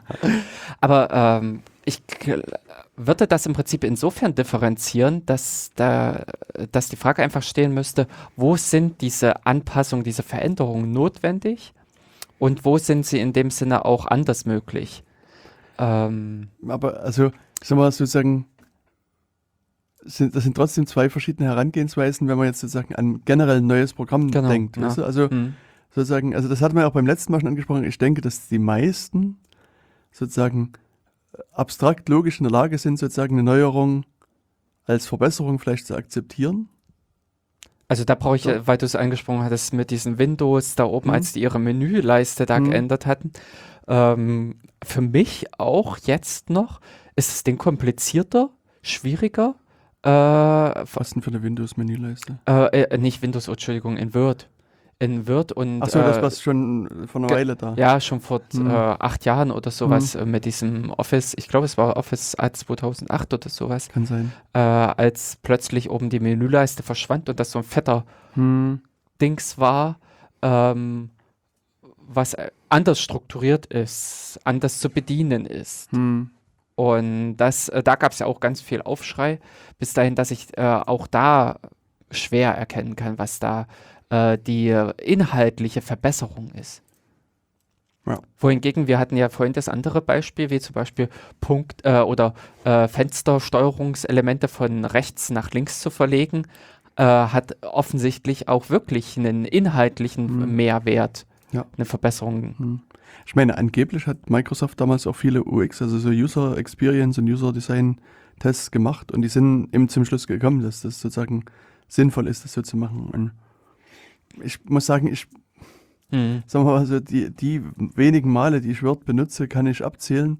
Hm. Und ich glaube, mich würde jegliches Menü verwirren. Ich müsste immer suchen, weil es quasi ja. jedes Mal was Neues ist. Und deswegen nehme ich das für mich gar nicht so als störend wahr, weil egal, ob das sozusagen so ein Einzelmenü ist wie bei Word 95 oder das Neue, ich müsste, also wenn es nicht gerade um Speichern und Öffnen geht, sozusagen also um, um, bei, nach diversen mhm. anderen Funktionen müsste ich auch genauso suchen. Also insofern, mhm. sozusagen mein, in, in, meiner Welt spielt das für mich keine so große Rolle, einfach weil ich kein kein Word-Nutzer in der hm. breiten Form bin. Hm. Und ja. Ja, und, nee, und ähm, also das ist aber auch das, was wir schon beim letzten Mal angesprochen haben. Also zum einen ist diese Neuerung von Systemd, die da mit reinspielt, dass es mhm. erstmal generell was Neues ist. Ja. Und äh, also das ist eben auch für mich wieder so eine Gefühlssache ist, dass, dass ich sozusagen das, wie ich bisher es gefühlt bin zu arbeiten mit dem System, sich an einigen Stellen ändert. Und das ist eben so, wo ich, was ich auch beim letzten Mal sage, wo mir gefühlt System D im Weg rumsteht und meine Arbeit zunächst mhm, erstmal erschwert. Mhm. Und, und das ist sowas, was, was wieder, ich weiß nicht, ob man das verallgemeinern kann, aber zumindest bei mir dafür sorgt, dass ich sage, ach, das, das nervt mich eigentlich, diese Software. Dieses ist einfach, ähm, es macht mir Aufwand. Genau. Es, es erzeugt Aufwand, weil, also, das, das, das eine Beispiel, was wir beim letzten Mal diskutiert haben, ist das eine. Und da gibt es diverse andere kleine und große Beispiele, wo ähm, sich die Software nicht so verhält, wie ich es erwarten würde oder für meine Begriffe unlogisch verhält mhm. und, und es mir Aufwand macht, erstmal mich da sozusagen in der täglichen Arbeit damit einzufinden. Und deswegen mhm. ist auch das, was ich beim letzten Mal sagte, hätte ich es besser gefunden, wenn man sozusagen auch sozusagen das, wo, wo jetzt ein normaler Admin gewohnt ist, erst mit dem sozusagen eine gewisse Übergangsfrist lässt und sagt hier, also sowas wie bei diesem Start-Stop, ja, genau. hm, sagt, okay, so ich, ich versuche das zu parsen, wenn ich es erkennen kann, hm dann mache ich das. Und ich meine, wenn jetzt eben so eine Service-Einheit Reload oder Restart heißt, dann muss ich, also in so einem Fall muss ich natürlich das ablehnen und sagen, hey, lieber Nutzer, das musst du jetzt selber entscheiden. Also das, mhm. das ist sowas, wo ich sage, also, aber sag mal, wenn ich jetzt irgendwie äh, Restart Apache eingebe oder Restart System NG oder irgendwas, äh, mhm. Äh, du weißt, was ich meine. Ja, okay. ähm, also da ist es aus meiner Sicht eindeutig und ich glaube, da gibt es auch keine also Interpretationsspielraum. Mhm. Und da mhm, kann man das mhm. aus meiner Sicht eben machen und, und dann eben eine Warnung rausschreiben, ey, in Version 0815 wird das, also das ist, das ist ein deprecated Feature genau. und in 0815 wird es abgeschaltet, dann funktioniert es nicht mehr. Und dann habe ich zumindest die Möglichkeit, sozusagen mich anzupassen, das, das zu lesen und dann sozusagen mich äh, zu adaptieren ja. daran. Und mir fällt da jetzt gerade mhm. dieses Beispiel aus den Emacs ein, wenn du äh, äh, Meta X aufrufst und tippst irgendeinen mhm. Befehl ein, dann sagt dir Emacs hinterher, ach übrigens, das kannst du auch mit Tastenkombinationen hm, hm, hm, machen. Mhm. Also diese genau. äh, nebenbei so ein paar Hinweise Richtig. geben, aber die Option lassen. Hm. Und das, also bei Emacs finde ich das nämlich ultra cool, weil ich dann auf einmal sehe, aha, da gibt es eine Tastenkombination dafür. Und dann meistens teste ich das nochmal aus, ob das wirklich funktioniert. genau so. Und dann, ja. dann kommt es darauf an, wie oft ich das brauche. Also kann, wenn ich das nur einmal im Jahr brauche, dann habe ich es vielleicht wieder vergessen, dann sehe ich den Hinweis wieder, finde den cool, dann mhm. vergesse ich den wieder. Aber also gerade da ist es mir schon häufig passiert, dass ich das dann okay, auch mir dann angewöhne, so nach und nach. Und das ist dann irgendwann mhm. so auch in meinen Finger-Memory dann übergeht. Mhm, genau. Mir kam jetzt nur als Gedanke, äh, eben, einerseits kann ich es eben verstehen, dass man, wenn man ein Projekt startet, wie Systemd und dann hat man noch diesen System Control, mhm. äh, über den, er, dass man da nicht unbedingt gleich mal mit Legacy Code anfangen will, um noch dieses und jenes und folgendes zu unterstützen. Aber ehrlich gesagt könnte auch es ein Drittprojekt geben, was genau diesen Adaptionslayer macht, mit diesen ganzen Hinweisen, und verschiedenen mhm. Sachen. Also, dass das auch eine äh, Sache ist, die ähm, ja, einfach auch außerhalb des Systemd-Projekts liegen könnte, dass dort ein äh, Programm entsteht, was äh, im, genau diesen, äh, diese Übergangsphase begleitet. Aber das würde doch heißen, dass ich nochmal irgendwie nochmal einen zusätzlichen Befehl eingeben muss, oder? Nee, wir können doch auch unter Dings können, äh, also das, äh, der Pfad, also PATH, Hm, hm. äh, ermöglicht es ja unterschiedliche Programme zu legen. Ich kann ja schon alleine dadurch im Prinzip regulieren, wann was gezogen Hm, wird. hm. Äh, bis dahin, dass die Shell auch diverse andere Möglichkeiten bietet, also Ja. mit einem Alias das zu überschreiben Hm. oder äh, also äh, zu ersetzen und verschiedene äh, Dinge. Also da, da gibt es Möglichkeiten, dass man äh, unter Umständen auch dieses Ding äh, System CTL nennt. Ja, okay. Ähm, ich denke, und- du brauchst aber irgendeine Funktion, eine Stellfunktion. Also ein Alias alleine wird es dann nicht tun. Oder? Doch, du kannst ja ein Alias für System CTL machen Hm? und lässt den gezielt auf äh, User bin my Ach so, meinst du das? Ja, okay, ja, das, das äh, hm, zeigen. Hm. Genau. Und auf diese Art und Weise äh, ersetzt du halt den, äh, just in dem Moment, wo das Programm aufgerufen wird, wird eigentlich ein anderes Mhm. aufgerufen. Mhm. Bis hin zu irgendwelchen Tänzen mit Symlinks und sonstigen. Ja. Das ist eine Technik, die Mhm. ist ja auch an anderen Stellen. Wobei, ich glaube, wenn man das macht, fehlt, ich meine, das ist jetzt die Frage, ob das wichtig oder unwichtig ist, Hm. ähm, dann für mich dieser, dieser Effekt, weißt du, dass dann, dann hast du sozusagen, äh, kannst dich zurücklehnen und sagen, okay, ich binde halt immer diesen, diesen Layer mit ein und, und also ich sag mal, bei der anderen Variante hätte ich noch so die Möglichkeit, den Nutzer, ich sag mal in Anführungsstrichen, zu erziehen, sozusagen sich an diese Systemd-Notation anzupassen. Und hier sozusagen kann ich mich dann als, als Endnutzer dann zurückziehen und sagen, okay, ich binde immer diesen, diesen Convenience Layer an, Hm. Systemd, äh, Convenience D, Hm. Genau. und, und, und nutzt den dann immer. Ich meine, wie gesagt, das ist jetzt eine philosophische Frage, ob man das will oder nicht. Das ist jetzt, spielt jetzt sozusagen für harte Sachen keine Rolle. Mhm. Aber trotzdem sehe ich da im Prinzip die Möglichkeit, außerhalb des äh, Mhm. Systemd-Quellcodes diesen, äh, diese Anpassung mit was du vorgeschlagen hattest, mit Warnung, mit, äh, ich sag mal, rumraten, was Mhm. meint gerade der Benutzer, unterstützend von der alten und der neuen Syntax. Ja. Das könnte man alles in so einem ja, Convenience Layer äh, reinpacken. Äh, System 5 Oldies.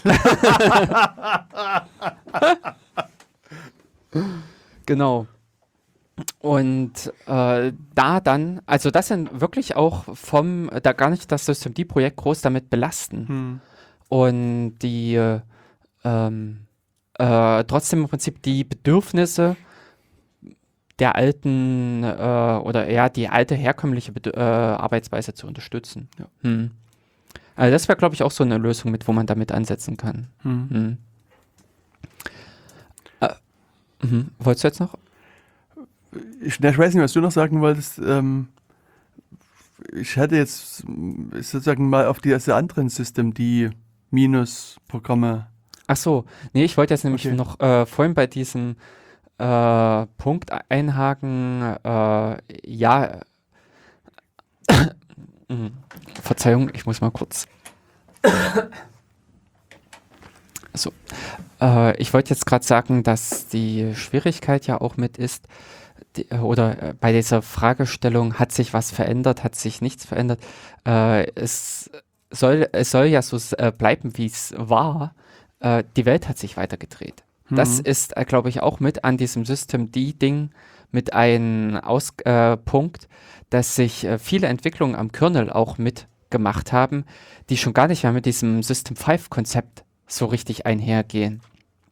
Unsere ganz, äh, diese ganzen Überlegungen, was vorher schon gab mit äh, ins-serve und äh, start-par, was ja auch schon auf diesem System 5-Ebene Ja. versucht hat, diese ganzen Sachen umzusetzen, hat da auch diese, ähm, hat ja auch schon im Prinzip den Hintergrund gehabt, dass sich im Kernel so etliches geändert hat, dass auch zum Teil äh, Festplattenerkennung nicht mehr synchron abgelaufen ist, sondern plötzlich asynchron. Man hat im Prinzip nur gesagt, hey, gucke mal, und irgendwann ist diese Festplatte gekommen. Also hat sich dann im Prinzip eingebucht, nachdem da x irgendwelche Checks durch waren. Hm. Also da gibt es auch noch viele verschiedene andere Beispiele, wo sich einfach auch dieses ganze Ökosystem ringsherum, also Kernel vor allen Dingen, geändert hat, wo der eben wesentlich äh, anders da agiert, als es in dieser Denkweise des alten System 5 war, also dieses äh, streng lineare. Ich mache als erstes 1, 2, 3, 4, 5, äh, wie auch diese Skripte durchnummeriert waren.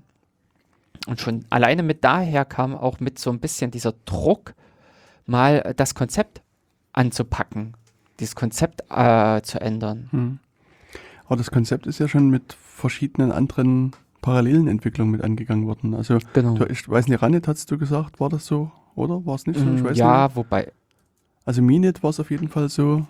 Mhm. Ich glaube, Upstart ist, das, die haben dann auch ziemlich das schon parallelisiert, oder täusche ich mich da? Genau, aber die haben einfach nur das Programme starten parallelisiert. Okay. Die haben äh, wenig Rücksicht genommen darauf, dass der Kernel jetzt auf dieses eventbasierte Hm. Arbeiten gegangen ist.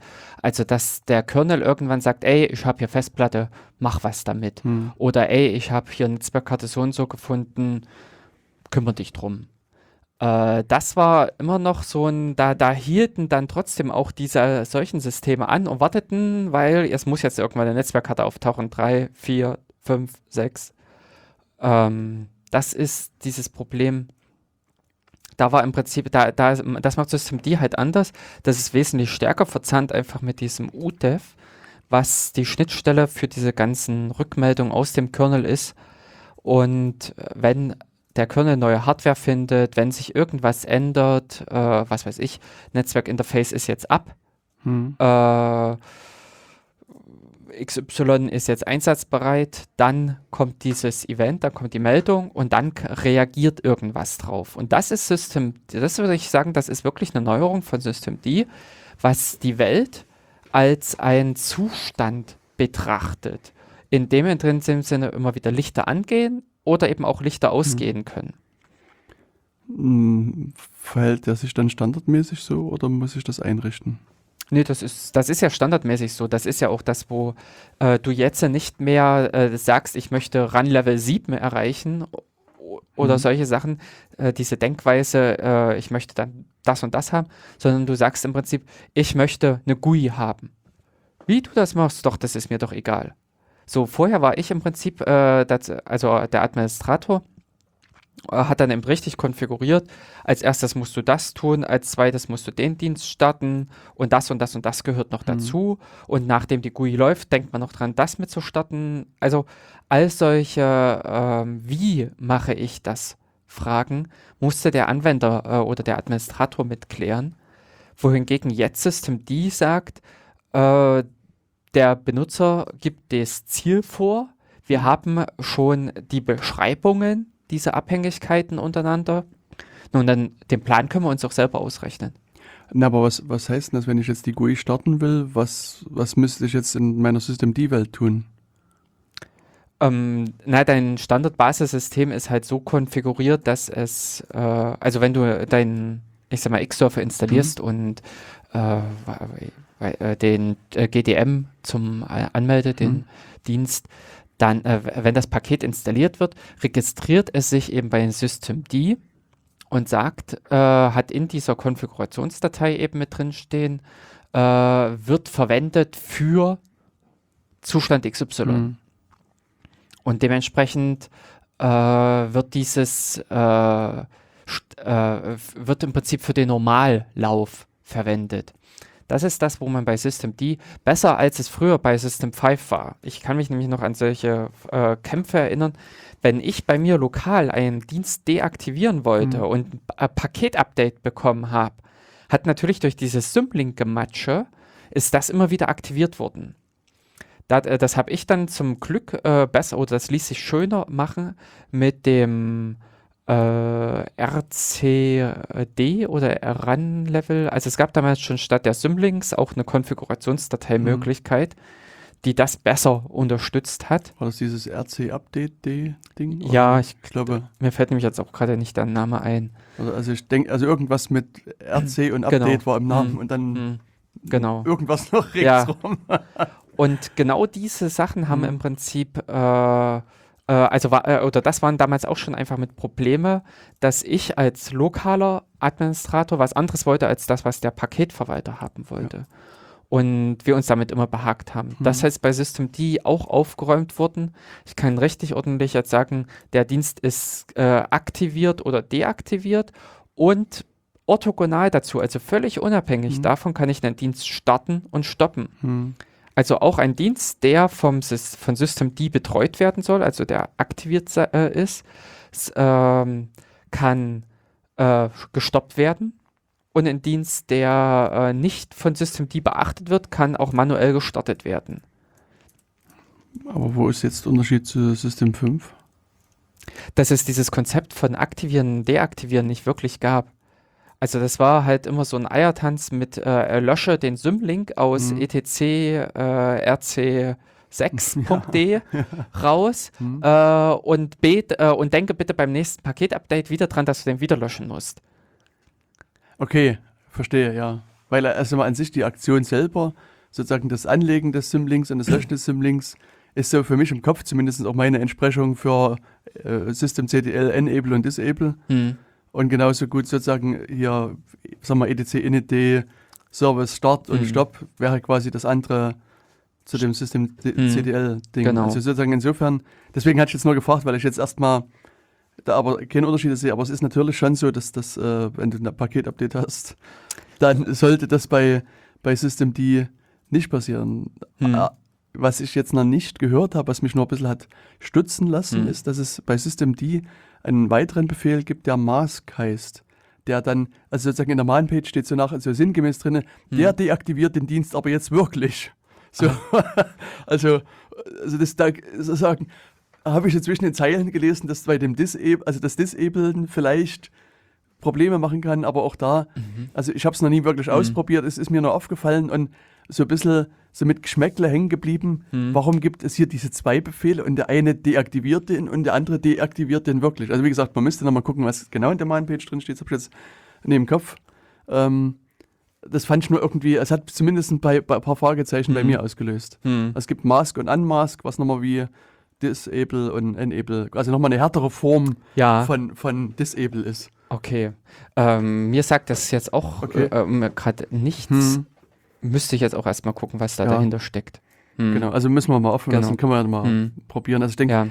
Also müssen wir auch mal googeln. Vielleicht gab es in der Tat äh, Probleme beim Disablen, dass dann irgendwas nicht funktioniert hat und dass dann irgendwie nochmal eine härtere Form da eingeführt worden ist. Also, Hm. Hm. Genau. hm, Ähm, jedenfalls, was ich jetzt auch schon mit äh, hatte anklingen lassen, was auch einfach sich verändert hat, ist eben dieses ganze Plug and Play, was einfach Mhm. früher überhaupt nicht in dieser System 5 Welt denke dabei war, ähm, dass da plötzlich in USB irgendwas dran gesteckt wird Mhm. und sei es im Prinzip ein WLAN äh, Stick, hm, der dann plötzlich ein Netzwerk zur Verfügung stellt, woraufhin ich dann wieder eine neue Möglichkeit habe, ins Internet zu kommen. hm. Ähm, all solches Aktivieren, also das Ich, ich meine, bei Ute hast du das bisher dann quasi über so ein Skript gemacht. Da hast du dir irgendwie ein Skript geschrieben und wenn der reingesteckt worden ist, ist das Skript losgerannt und hat dann irgendwas Lustiges gemacht.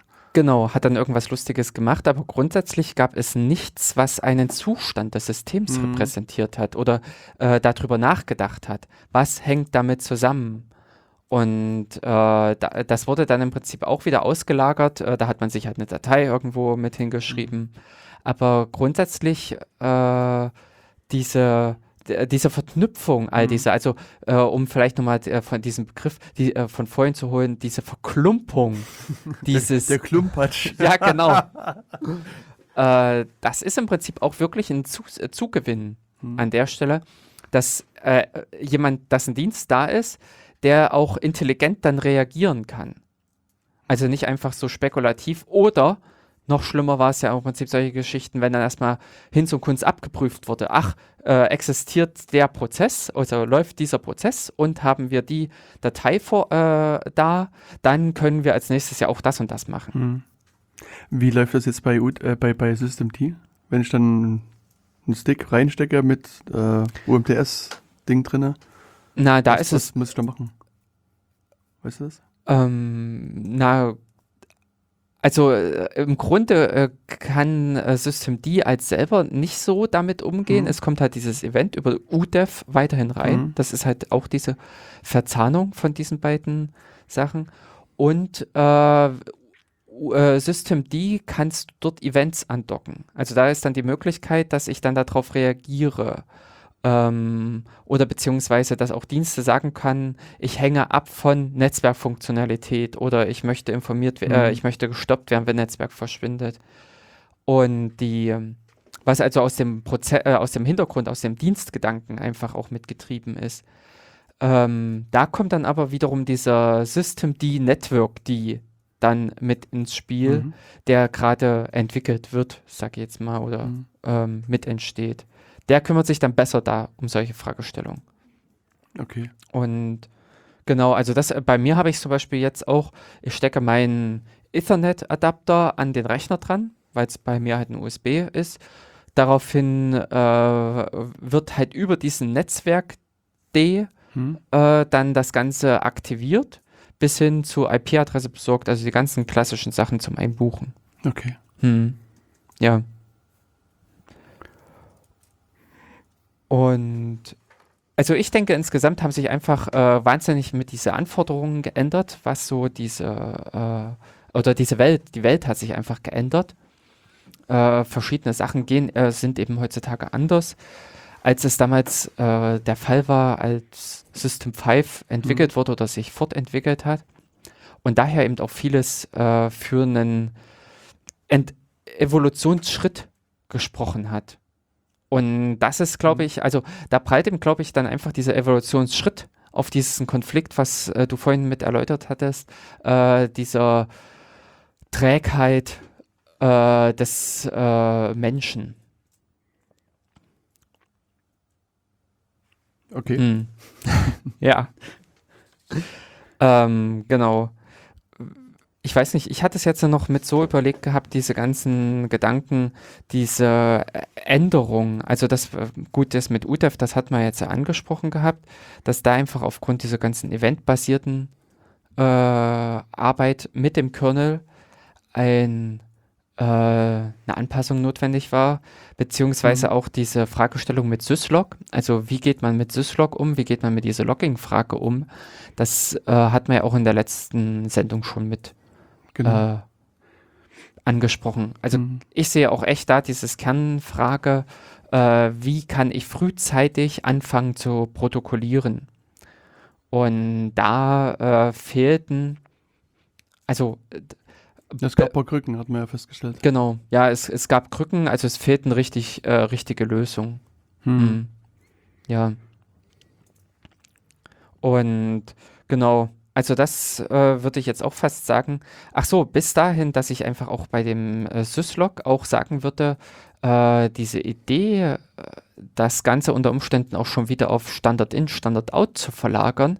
Also dass ein einfach, äh, beim System D ist es ja mittlerweile so geworden, ich brauche mich gar nicht mehr so richtig um Logging zu äh, kümmern, wenn ich mein kleines Programm schreibe, sondern ich mache einfach ein Printf oder also ich mache einfach die Ausgabe, meine äh, Fehlermeldung auf die Standardausgabe und Systemd kümmert sich dann darum, also als mein die Hülle ringsherum um, äh, um meinen Dienst kümmert sich dann darum, dass das in die passenden Stellen geschrieben wird.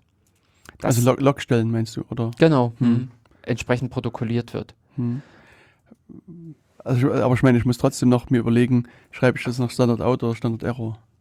I- Das ist klar, genau. Aber ich, äh, wenn ich im Prinzip primitives Logging haben will, brauche ich mich gar nicht mehr äh, darum zu kümmern, äh, ist äh, also syslog anzusprechen. Bis dahin ähm, äh, läuft der Dienst, wenn der Dienst nicht läuft, also wenn ich den äh, nicht aktiviert kriege, was mache ich als Fallback?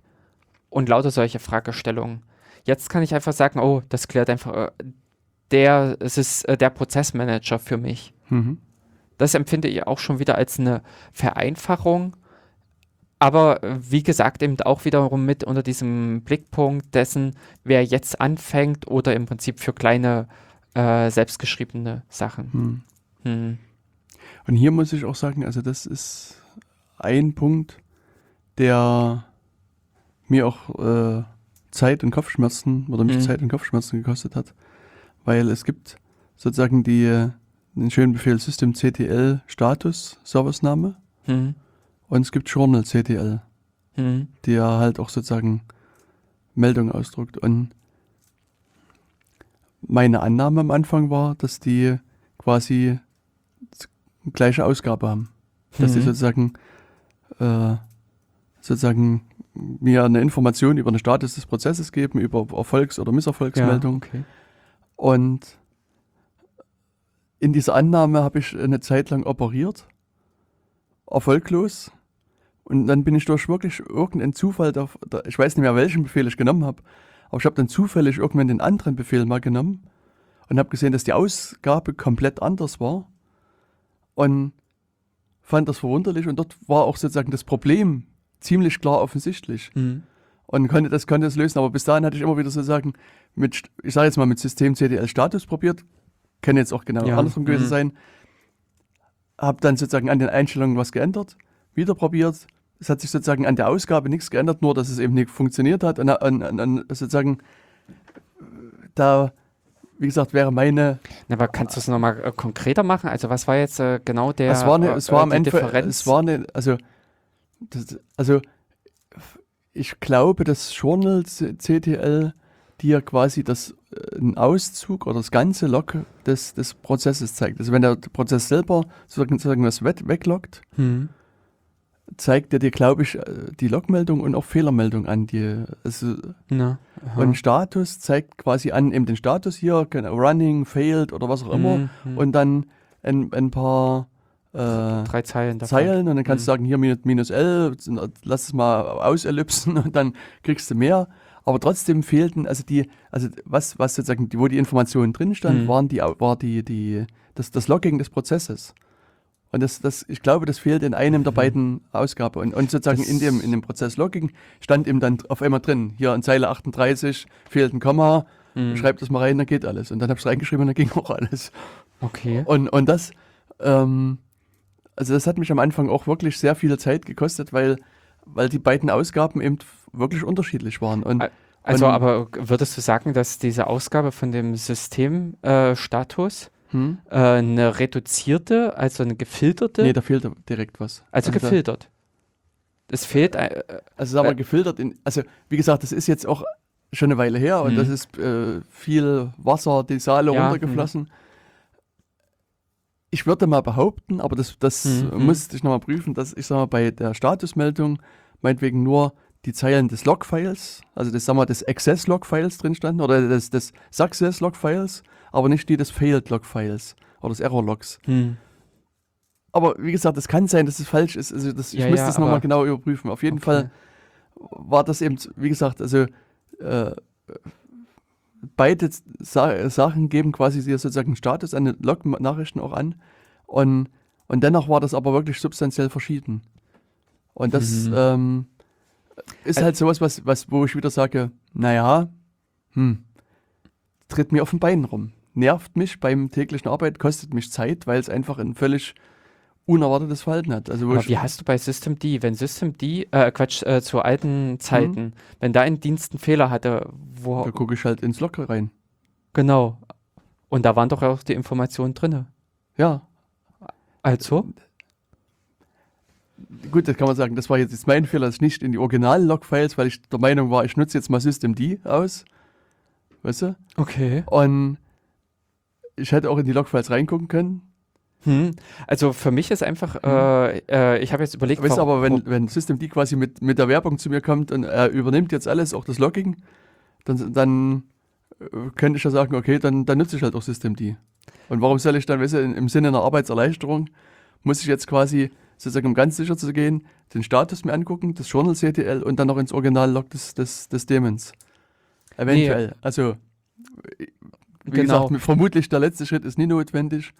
ähm, Aber das, das, ähm, es Ab- ist für mich unerwartet und, und, und äh, also auch wirklich nicht nachvollziehbar, dass das Status, in dem Status was anderes drinsteht als im Journal CTL. Also das ist halt jetzt noch die Frage, äh, die für mich äh, nicht ganz so klar ist, ob da äh, was anderes drinne steht oder weniger drinne steht. Dass ich in einem Statusbefehl Mhm. nur eine Statusübersicht kriege, Mhm. also ein abgespeckt. Ich meine ja, wie gesagt, es, da stehen da diese drei Zeilen drin, aber wie Genau. gesagt, dann sagt dir Systemd, hey, wenn du es ganz sehen willst, mach minus L, dann kriegst du sozusagen die Zeilen, die ich bisher versteckt habe vor dir, und dann hast du auch eine längere Ausgabe und dennoch ist, das sind die relevanten Zeilen dort nie enthalten. Genau, und da ist die Frage, kamen die relevanten Zeilen aus dem richtigen Prozess oder kamen die aus dem Kindprozess wiederum des Ganzen? da müsste ich gucken. Das, Hm. also, das, Also das äh, werden, glaube ich, dann alles solche Feinheiten sein. Und das ist, äh, wenn ich äh, ein Problem bisher hatte, habe ich mir auch grundlegend früher, äh, auch äh, mit äh, Syslog-Zeiten, lieber das Gesamtlog angeguckt, weil ich da einen komplexen, äh, also weil ich da den Überblick hatte. Wenn es äh, plötzlich zwischendrin äh, noch stand, Hm. äh, wir haben dem Prozess eine auf die Nase gedonnert, weil er einen fehlerhaften, ähm, ne, äh, jetzt, ähm, Sicherheitszugriff wie äh, ne, Ach, äh, SE Linux Dingsbums hatte oder AppArmor hm. hat, äh, äh, Ja, hat. Prozess abgewirkt und der sagt, konnte Konfigurationsdatei nicht lesen oder nee, der eigentlich Prozess antwortet, in Konfigurationsdatei steht das und das nicht drinne. Ähm, das st- passt aber einfach nicht, also äh, der, der Kontext Ja, ja. einfach. Hm. Und deswegen, ich hätte äh, oder ich steuere eigentlich auch eher äh, Journal an. Na gut, ich Hm. habe da vielleicht zu viel den Werbeversprechen von Uh. Systemd geglaubt. Okay. Hm. Also deswegen, äh, ich sehe immer noch wirklich als, äh, also Journal die als ein Ersatz für den, also als Logging-Dienst Mhm. an, wo letztendlich die ganzen Nachrichten drin protokolliert sind. Hm. Ja. Bis, ja, ja, wo ich halt dann auch immer reingucke. Und Mhm. muss ich auch sagen, sind so, äh, letztens hatte ich es nämlich auch wieder, da habe ich irgendwo in der Zeile eben so ein Komma vergessen oder Mhm. äh, Anführungszeichen vergessen. Äh, das stand dann auch ganz konkret drinne. Also da hat der Dienst auch sich so gut ausgeplaudert und hat gesagt, hier äh, fehlt. Hm. Aber das ist ja Hm. immer noch eine, also ich meine, Journal CDL oder Journal D sammelt das und, und es ist ja letztlich abhängig von dem Dienst, ob Hm. der dir diese Nachricht Hm. überbringt oder auch nicht. Hm, genau. So, ähm, ich überlege jetzt gerade, was, äh, also ansonsten, wir hatten ja eben auch vieles schon jetzt mit einfach ange, äh, also mit erläutert gehabt. Ähm, das Einzige, was ich jetzt gerade hier noch so ein bisschen sehe, was aus für mich irgendwie als Konsequenz aus diesen ganzen Dingen äh, ist einfach, dass diese Konfigurationsdateien sich komplett geändert haben. Das ist Mhm. das, was äh, von der Art und Weise her, ähm, also das, was auch immer mit beklagt wird, äh, dass ich nicht mehr meine Shell-Skripte habe. Aber wenn man sich mal diese ganzen Anforderungen zusammensammelt, also dieses Asynchrone, es soll äh, äh, dynamisch äh, diese Reihenfolge bestimmt werden, es sollen äh, die, was weiß ich eben, Nice-Level gesetzt werden, es soll äh, der Benutzer äh, ähm, äh, bestimmt werden. All solche Dinge, ähm, das geht eigentlich gar nicht mehr so richtig mit einem Klasse, mit so einem Shell-Skript. Und man muss auch mal überlegen, zum Schluss hin haben sich auch schon diese Shell-Skripte äh, wesentlich von dem ent- wegentwickelt. Äh, es gab dann jedenfalls unter Debian solche Bibliotheken mit LSB-Funktionen Ach so, hm. äh, damit das alles ein bisschen grafisch schön wurde, damit man im Prinzip sagen konnte, ich starte und ich beende, beziehungsweise auch durch diese ganze Parallelität, die damals schon mit eingeführt wurde, war in der Anfangszeit, dass sich die Meldungen alle überlappt haben und in diesen Init-Skripten hat sich selbst ja auch in den letzten Jahren davor schon etliches getan und wer solche Init-Skripte geschrieben hat, vor allen Dingen in Bezug auf dieses Meldungen sollten sich nicht überlappen. Also, dass der eine schreibt, äh, ich bin fertig, während der andere gerade irgendwie eine andere Ausgabe macht. All solche Geschichten ähm, haben auch vorher schon zu, äh, also zu einigen Krämpfen geführt in diesen Shell-Skripten. Die Welt ist meiner Meinung nach Mhm. äh, zu komplex geworden, um das auf, äh, äh, mit solchen Mitteln robust auch zu lösen. Hm? Ich sag mal lieber nichts. Wieso? Na, weil, weil- Also es, die Frage ist für mich halt zu komplex. Für wen ist die geworden, die Welt? Na, dass die Anforderungen an die Aufgaben, die gelöst werden müssen. Also äh, Mhm. ich will im Prinzip als, äh, um dem Benutzer eine sinnvolle Meldung geben zu können, Mhm. äh, brauche ich ähm, eben, was weiß ich, die und die Log-Ausgabe. Äh, solche, äh, solche Anforderungen alles.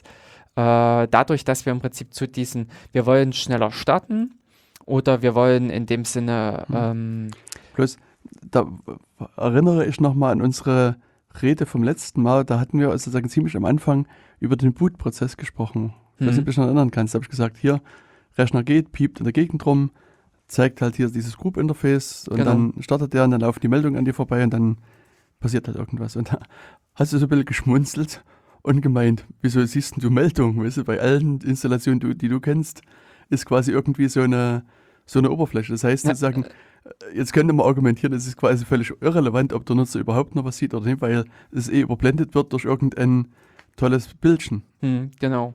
Aber das ist halt so ein bisschen der Unterschied, äh, wie weit man die Welt sieht. Also Mhm. es gibt auch noch ganz viele Leute da draußen, die haben andere Anforderungen. Ja, ja. Bis eben dahin diese äh, verrückten Leute, die das äh, Bildchen, den wackelnden, äh, das wackelnde Chamäleon oder sowas Hm. wegblenden. Also die gucken sich krass den schwarzen Bildschirm mit Schrift an. Hm, so wie Und- ich. Äh, ja. und die wollen da gerne äh, sehen und wissen, was gerade äh, passiert. Genau. Und ähm, Ich meine, das ist ja das eine. Das andere ist aber sozusagen, wenn ich jetzt, also deswegen frage ich auch nach, der, nach den, den Rollen, ähm, weil diese, die, diese Verbesserung, die du jetzt vorhin angesprochen hast Mhm. mit der Parallelisierung, dass jetzt sozusagen der äh, Festplatte ist da, der Kernel sagt, hey, hier ist die Festplatte, Ja, machen wir mhm. weiter und eine Netzwerkkarte ist da. Soweit ich das sehe, bringt mir das, sag mal, eine Verschnellerung vermutlich im Bootprozess. Danach hm, ist die Festplatte ja, also wenn ich jetzt an, mal, sag mal, an einen Desktop-Anwender denke oder, oder an, an einen normalen Endanwender, der jetzt sozusagen das System benutzt und eigentlich auch an den Server, ist in der Regel die Festplatte dann immer da und das Netzwerkinterface ist immer da. Also es ist jetzt nicht so, dass quasi jetzt alle fünf Minuten die Festplatte ausgetauscht wird oder da die Netzwerkplatte, äh, Netzwerkkarte getauscht wird. Also es würde mich zumindest nachdenklich stimmen, wenn das bei meinem System permanent sich ändern würde. nimm mal WLAN und lauf mal durch die Gegend. Na, trotzdem ist das Interface immer da. Was? Also, also vielleicht reden wir aneinander vorbei, aber sozusagen die, die Karte, also als Hardware-Bauteil, äh, also fällt mir vielleicht raus, weil mein Laptop kaputt ist und ich nicht mehr ordentlich aber also Genau. aber sozusagen die, das, die, das Hardware-Bauteil ist drin. Fest verlötet, genau. Genau. genau. Also das, aber der deswegen, Zustand dessen ändert sich ja. Das ist das früher, äh, ich, äh, ganz, ganz früher haben wir im Prinzip auch äh, die Hm. Systeme so konfiguriert, in der Annahme, der Net das Netzwerkkabel steckt immer beim Einschalten. Das ist mir auch äh, bei einigen dann mit der Zeit auf die Füße Mhm. gefallen, weil nämlich verdammt nochmal es stark am Anfang nicht. Und dann Mhm. hat dieser DHCP-Dienst oder Client einfach ins Leere geschrien. er konnte ja auch nichts. So. Genau. Also erst später ist dann diese äh, Überlegung hinzugekommen, oh, wir sollten mal vorher prüfen oder Mhm. erkennen, ob überhaupt ein Kabel drin steckt. Ich Mhm. glaube, auch diese Kabelerkennungsgeschichte ist erst ne, äh, äh, später hinzugekommen. Die gab es noch nicht. also mal, das ist auf alle Fälle vor System D-Zeiten. Ja, nee, ich denke jetzt gerade an sowas um die 2000. Ach so, also ja. mindestens, Ja, ja, aber äh, so ist halt dann die Evolution. Hm. Und jetzt äh, sind wir halt in solchen äh, Sachen unterwegs, wie äh, dass einfach ein Linux auch auf dem Handy Hm. läuft und da am besten oder auf irgendeinem Embedded-System äh, auch zum Beispiel ein, ein Dienst zum Einsatz kommen muss, der sich um all solche Fragestellungen kümmert. hm. Und äh, für den ist es eben Netzwerk einbuchen, Netzwerk wieder äh, abmelden, hin und her. Also Aber ich meine, das, so, ich war eben bisher der Meinung, dass du, du sozusagen über Hardware an sich redest und sozusagen die Hardware ist da und der Kernel sagt, hier, liebes System, die Hardware ist da und jetzt mounte mal die, die Festplatte oder, äh, keine Ahnung, konfiguriere mal das Netzwerkinterface. Und da, da meinte ich nur, das ist ja sowas, was jetzt nie, also permanent sich ändert, sondern das, das ist eine, äh, Also- selbst ein USB-Stick. Ich meine, genau. den stecke ich vielleicht einmal rein und einmal wieder raus, aber es ist nicht so, dass ich permanent rein, raus, rein, raus, rein, raus oder sowas mache. Also, Nee, aber man braucht im Prinzip erstmal die Funktionen, die Hm. darauf reagieren können, hm, die dann im Prinzip das System passend äh, zurechtrücken und einsatzfähig machen. also meine Frage ist eher, f- welchen Leuten bringt das welchen Vorteil? Äh, den Entwicklern. Also die Leute, die Mhm. sich, äh, was weiß ich, im, die jetzt neue Geräte entwickeln, die jetzt irgendein System entwickeln, dem, äh, ich sag mal, wie Administrator oder sowas, wenn ich einen Laptop für meinen Firmenmitarbeiter fertig mache, Hm? dem muss ich das Ding irgendwie so fertig machen, dass das funktioniert. Da, dem kann ich nicht irgendwie eine Liste von Befehlen mitgeben und wenn das und das, dann tippe das und das ein oder sowas. Ähm, der will Aber wie ist denn das Vorsystem die dann gewesen? Na, ich, also ich kann's, äh, kann mich jedenfalls an viele solche, wie ich es vorhin schon beschrieben hatte, an solche Szenarien erinnern, dass man äh, darauf achten musste, erst, also äh, wenn das System bootet, hat der Netzwerkstecker mit drinne zu sein. Hm. Oder ähm, dass auch WLAN, WLAN ist ja auch erst in den letzten, weiß ich nicht, äh, zehn Jahren gekommen. Wobei, also das ist ja ein gutes Beispiel. Ich habe so einen Rechner, Hm. wo ich äh, so, sa- ich meine, einfach transparent switche zwischen System D und nicht System D. Mhm. Da habe ich äh, zwei Varianten, die beide in der Standardkonfiguration sind. Das kannst du mir gleich vorwerfen, dass ich den ordentlich konfiguriert habe, aber ich habe Okay, sozusagen. Und, und da ist es in der Tat so, dass egal, ob, da, ob das äh, jetzt ich das mit System 5 oder System D starte, wenn kein Netzwerkkabel drinsteckt, schreit der erstmal in der Gegend rum und, und ruft den DHCP-Server und System D ist standardmäßig, schreit länger rum als, als äh, System 5. Ja. Also das ist äh, sozusagen, würde jetzt sozusagen mir erstmal wieder ein bisschen Konfigurationsaufwand aufbürden, äh, das, das sozusagen eventuell einzustellen. Da wäre es aber schön, wenn es sozusagen standardmäßig dann schon so mitkommt, dass, dass der erkennt, okay, da ist, ist nichts und dann rennt er weiter. Ja, aber das würde ich bald sagen, das ist eine Frage, wie diese Konfigurationsdateien vom System D Mhm. geschrieben sind und nicht im Prinzip wie denkt oder arbeitet System D.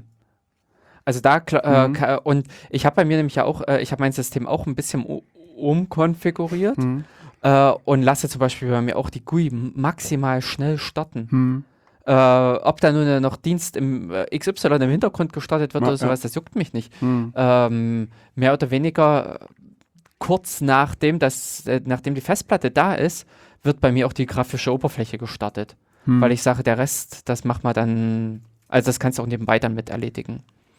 Und äh, das ist, glaube ich, in den Grundkonfigurationen auch noch nicht so optimal Mhm. äh, gesetzt, beziehungsweise da, das kenne ich im Prinzip auch von Debian und von vielen solchen Sachen. Man sollte nicht unterschätzen, wie viele Nebenanforderungen dann dieser und jener Anwender alles noch mitbringt. Der eine zieht sich im Prinzip sein Home über NFS mit hm, hm, hm, und lauter solche Dinge. Oder der andere verwendet zum Login äh, Krypto-Hardware, äh, will da einen äh, speziellen Kartenleser ansprechen und dann müssen, muss man im Prinzip darauf warten und das äh, berücksichtigen. Und ähm, letztendlich, glaube ich, ist dieses äh, eben diese Komplexität, also dieses, wenn man aus einer Distribution herausdenkt oder wenn man mal sagt, im Prinzip, man will viele Szenarien Embedded-Geräte, einen Firmenlaptop, den äh, Menschen zu Hause unterstützen, solche Sachen wie eben ein Handy, äh, da, das ist äh, sehr vielfältig. Hm. Und da äh, in einer Einheit, also man muss ja im Prinzip nicht alles damit erschlagen, aber dann am Ende äh, für alle so eine 60%-Lösung zu sein, das ist, glaube ich, äh, eben mit einer ordentlichen Herausforderung. Genau. Und der stellt sich System D und verbessert die Welt so ein bisschen. das können wir ja vielleicht so als, als Konsequenz äh, stehen lassen. Also, weil bei mir ist es so, dass ich heute ein bisschen eher losgehen muss. Hm. Äh, deswegen muss ich jetzt mal die Diskussion abbrechen. genau, also ja, ich denke, da haben wir noch ein paar schöne Punkte auch im Vergleich zu anderen Sendungen rausgearbeitet und Hm. ich denke so, die beiden Sendungen Zusammen. sind, sind zusammen eigentlich eine schöne Komposition, oder? Bist Ja, jetzt- doch, genau. Genau. Und ja, deswegen probiert einfach System D aus, spielt ein bisschen damit rum oder nutzt das, wenn ihr es eh schon installiert habt. Ähm, wir haben ja auch schon in der Vorbereitung gemerkt, dass es natürlich ähm, immer wieder viele Diskussionen aufwirft. Wenn ihr was zu diskutieren habt, stehen unsere, unsere Webseite euch zur Verfügung. Hinterlasst einen Kommentar. Hinterlasst uns uns auf unserem Datenkanal, Twitter-Account oder Twitter-Account einen Kommentar. Mhm. Und dort können wir an der Stelle vielleicht auch weiter diskutieren. Mhm. Oder wer von euch der Meinung ist, noch ein bisschen mehr was dazu sagen zu können, den laden wir auch gerne herzlich in eine weitere Sendung ein. Und dann können wir das Thema äh, vielleicht nochmal von anderen Seiten her diskutieren. Also bis dahin, dass wir ja auch den, die digitale Zusammenschaltung machen können, da wir jetzt die Erfahrung Ja. haben, wie äh, ja Leute, wie wir Leute auch so in die Sendung mitholen können. Und von daher können wir das auch einfach machen. Eine offene Diskussionsrunde mit euch zusammen draußen. Das wäre auch mal ein, ein Versuch wert. Ja, das habe ich nämlich auch in einem anderen Podcast vor kurzem gehört. Die Mhm. wollen das, also ist auch deren Idee. Hm? Vielleicht sind wir schneller. Also, lieber Hörer. Genau. Vielen Dank fürs Zuhören. Wir wünschen euch eine schöne Zeit und dann bis zu unserer nächsten Sendung. Genau. Tschüss. Tschüss.